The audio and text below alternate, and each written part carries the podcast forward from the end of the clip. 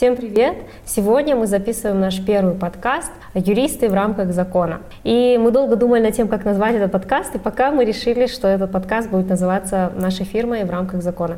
Сегодня мы беседуем с коллегой моей, Ширин Каныбековой, побеседуем вдвоем на тему такую весьма деликатную, тему семейного права, счастье с браком или без, То есть бывает такое, что э, в нашей практике, даже в наших личных жизнях, да, бывали случаи, когда семейные споры все-таки упираются в какие-то правовые нормы. И поэтому очень важно знать, какие правила существуют и как мы можем в этой части быть полезны и обществу, и в целом э, людям, и, конечно, самим себе. Ширин, спасибо, что нашла время, и мы тут собрались, побеседуем на тему семейного права. Как ты считаешь, вот в нашей практике юристов мы часто сталкиваемся с вот различными вопросами, связанными там с расторжением брака, с исканием алиментов, установлением отцовства и так далее. Как ты думаешь, где, ну, кажется, что все-таки больше нужна юридическая поддержка, а где-то просвещение? Ну, в части регистрировать брак или нет, здесь, наверное, больше вопрос просвещения и вопрос добровольного такого, да, это же все-таки право регистрировать брак, не обязательство.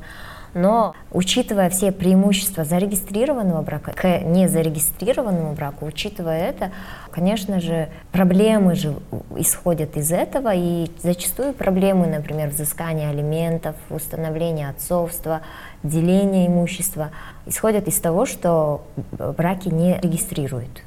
Поэтому чаще всего лично я, наверное, сталкивалась именно с проблемами алиментов, взыскания mm-hmm. алиментов, потому что брак распадается, бывают ситуации, когда брак не был зарегистрирован, в свидетельстве о рождении не был указан отец. А в части, да, и также бывают истории, связанные с разделом имущества, потому что, ну, насколько многим известно, что совместно нажитое имущество в браке, оно подлежит разделу. Да, поровну. Да, поровну. Да. поровну. Если брак зарегистрировать и при этом еще заключить соответствующее соглашение, можно предусмотреть все эти риски заранее, угу. тем самым обеспечить безопасность супругам, как жене, так мужу. Да, вообще правовая безопасность очень-очень, конечно, важна. Не всегда она, конечно, справедлива, да, ну, я имею в виду, что даже вот по разделу имущества, да, да. да или там по взысканию алиментов. Были такие случаи у меня в практике, когда мужчины не платили алименты, то есть женщины подавали в суд на них по взысканию алиментов, они получали исполнительный лист, но все это делалось для того, чтобы потом лишить их родительских прав, потому что они на самом деле эти родительские права не исполняют. Они не платят алименты, они не оказывают никакой материальной и там, моральной поддержки детям. И, соответственно, злостное уклонение от уплаты алиментов, оно является основанием для лишения родительских да. прав. А бывали и случаи, когда, например, Некоторые мужчины тоже, опять-таки, да, не хочется, конечно, никаким там сексизмом заниматься, но все-таки чаще все-таки встречаются случаи, когда должники по алиментам – это мужчины. Был такой кейс, когда женщина хотела уже лишить родительских прав, то есть, но не через алименты, вот этот долгий путь. Она просто сказала, напиши заявление об отказе от родительских прав. Он назвал ей сумму определенную, да, то есть вот такая-то вот а, сумма. А, еще покупают, да, да, да, то есть продают. Индульгенция такая, да, то есть это тебе продажа какая-то, да, своих вот прав. И да, да, вот э, отпуск грехов в каком-то смысле. Ну, то есть э, такие были случаи, оказывается, и они печальные. Они печальны, что вот так вот торгуются. Да, а вот э, если мы оттолкнемся от вот, правовой безопасности и так далее, с точки зрения желания не регистрировать брак. Угу. Послушаешь истории тех, кто не хочет регистрировать брак, и бывает так, у них тоже есть своя логика. Ну, то есть тоже есть правовая безопасность, есть люди, которые не хотят регистрировать брак и ввиду своих различных причин, да? Угу, то, есть, то есть это тоже имеет место. Да, да, есть, есть и такие. Ну, например, там, чиновники. Нужно же декларировать имущество в отношении своих супругов, да. А если ты как бы оформляешь не на супругу, соответственно, и декларировать не надо. И просто какой-то человек, с которым ты разделяешь кров и крышу, очень богатый на Ну, я говорю про чиновников, которые такие, да, не на руку чистые и которые занимаются незаконным обогащением. Да, ну то есть я к тому, что это ок, если, например, два человека знают все последствия совместной жизни без заключения брака и добровольно живут вместе, не заключая брак, то есть это ок.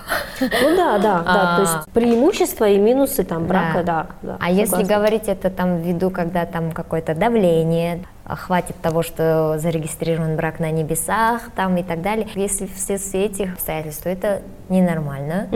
Если это два человека решили все, то это нормально. Да.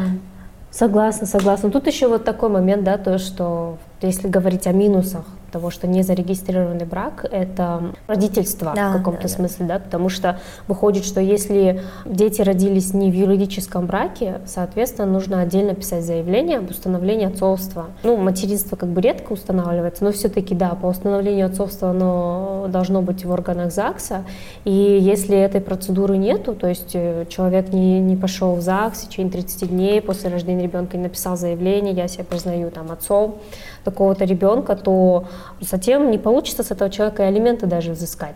Ну, потому что а с кого ты будешь взыскивать, если юридически он даже не отец? Да, да. И вот, оказывается, такая проблема тоже существует. Когда обращались женщины из кризисных центров, у них вот две было, да, вот, ну, если так суммировать, да, запроса. Первое, что они хотят взыскать алименты с биологических отцов, которые не считаются отцами вообще угу. юридически.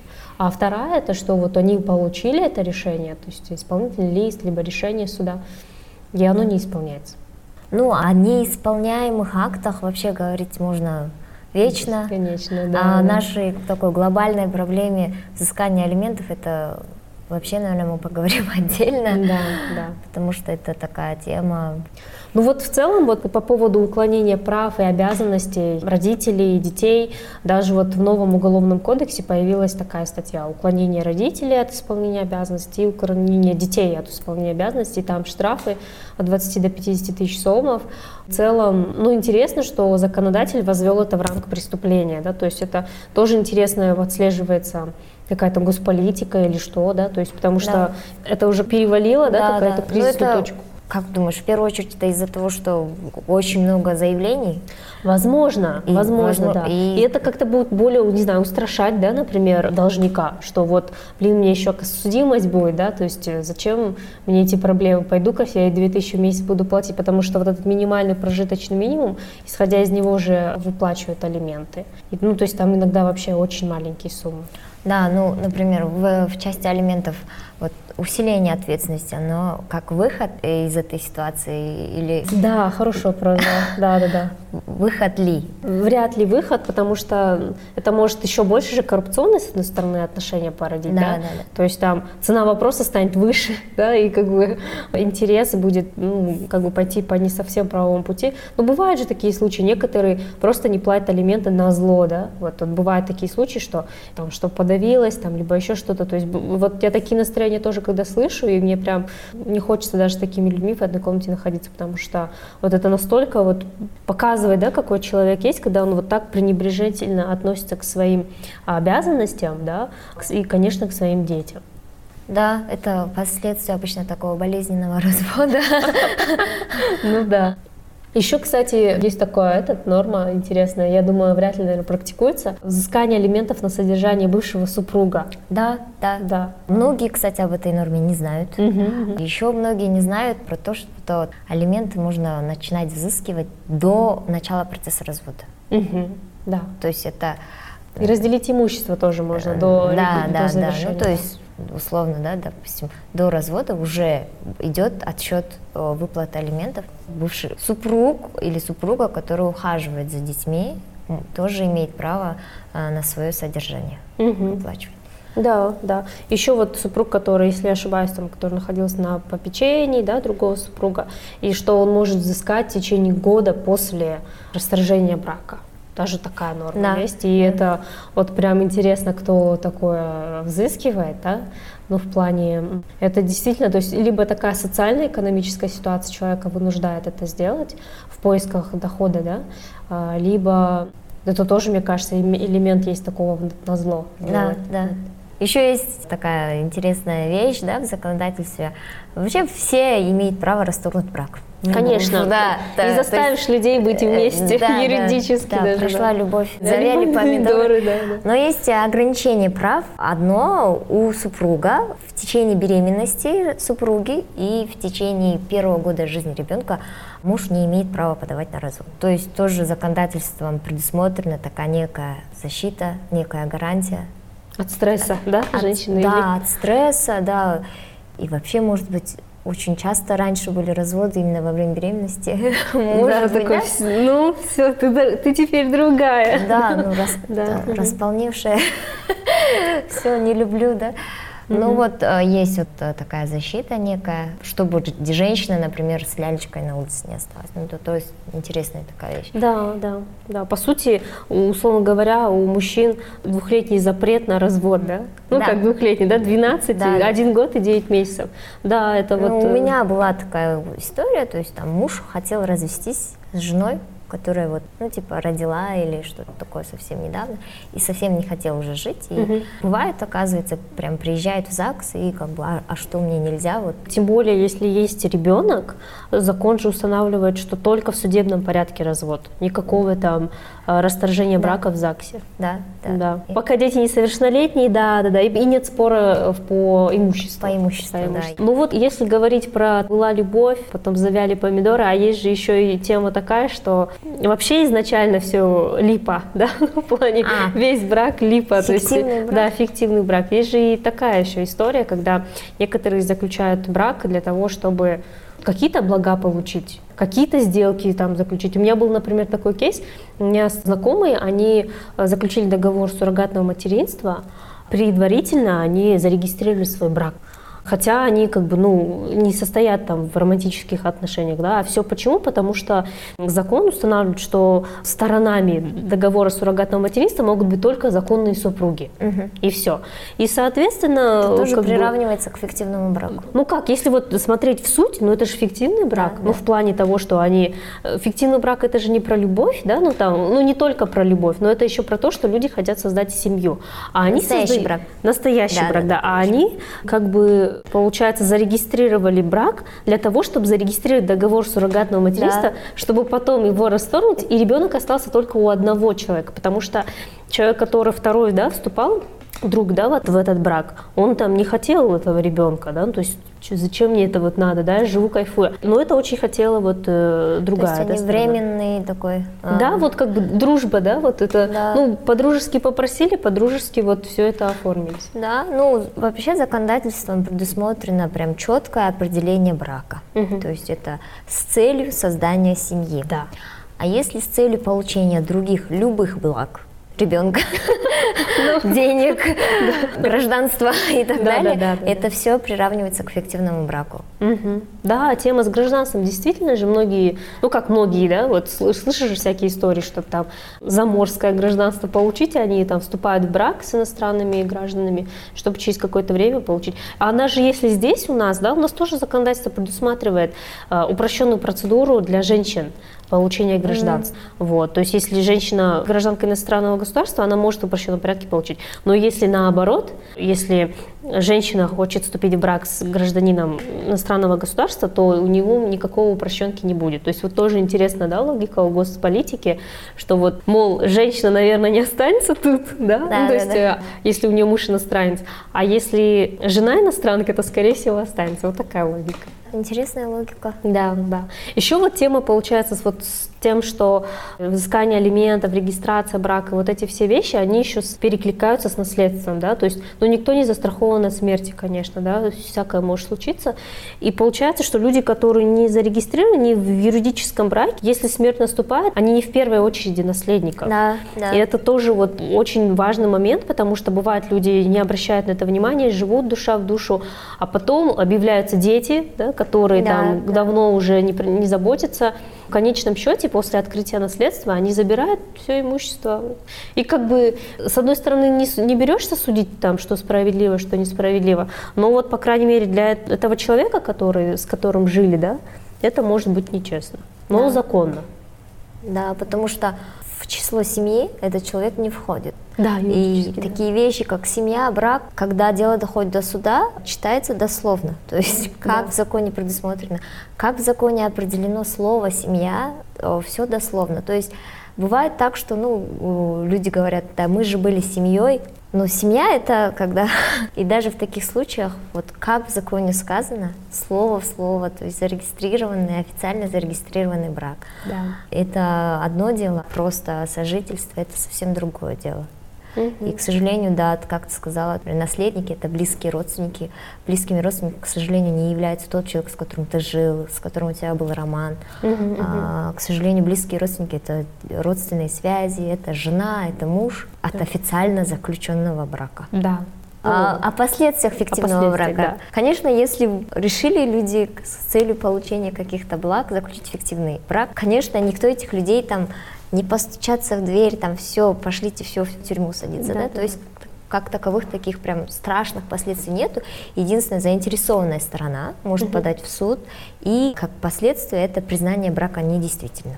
И от этого могут быть какие-то последствия, естественно, там какие-то Ну, если дали гражданство, отзовут гражданство, да. то есть лишат. то, ради чего был заключен фиктивный брак, скорее всего, э- этому конец. Да. Вот А. про уголовное, кстати, тоже хотела момент сказать, что иногда вот фиктивный брак в продолжении да, темы, иногда фиктивный брак заключают для того, чтобы не быть свидетелями, не давать свидетельские показания в уголовном Да, деле. это интересно. Вот э, был тоже такой случай, один парень угнал машину и пригнал этот в гараж своей девушки. Но они не, не были в зарегистрированном браке, и вот ну, он совершил преступление угона автотранспортного средства, ему светил срок. И, соответственно, единственный как бы свидетель этому, да, и вместе с вещдоком это вот она. И они взяли, зарегистрировали брак, когда он уже был в СИЗО. То есть вот, вот такие дела. Во время следствия, но до судебных Да, то разбирательств есть до, решили. до, до тех, то есть она на первый допрос она там молчала, а потом, когда они заре- зарегистрировали брак, она уже говорила, что а я не могу давать, я не могу свидетельствовать против э, своего супруга. Да.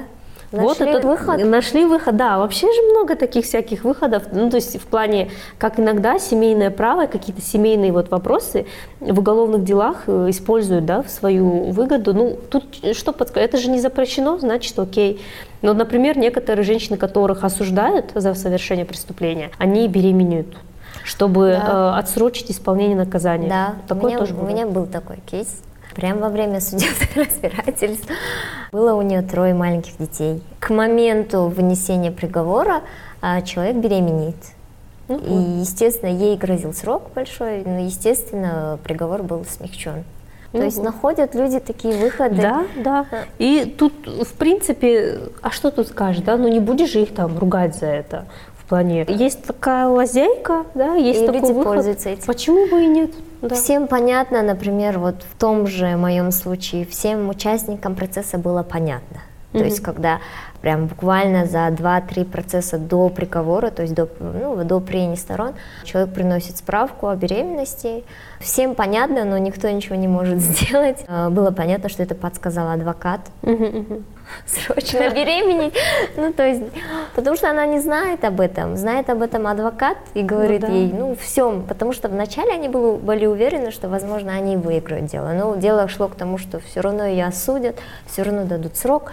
И они уже не знали, что сделать. И судья вынес тогда приговор до достижения ребенком 14, 14 лет, да, Да. да. Такой приговор обычно выносят. Да, и мой клиент сказал, ждать 14 лет, пока посадят. Ну, что сделаешь? Ну да, да. Ну и потом женщинам вообще еще не назначается пожизненное наказание. Если уж так смотреть, в плане там, говорят же, там позитивная дискриминация, да, что Да. женщины, например, не, у них нет уголовной ответственности за то, что они уклоняются от воинской службы.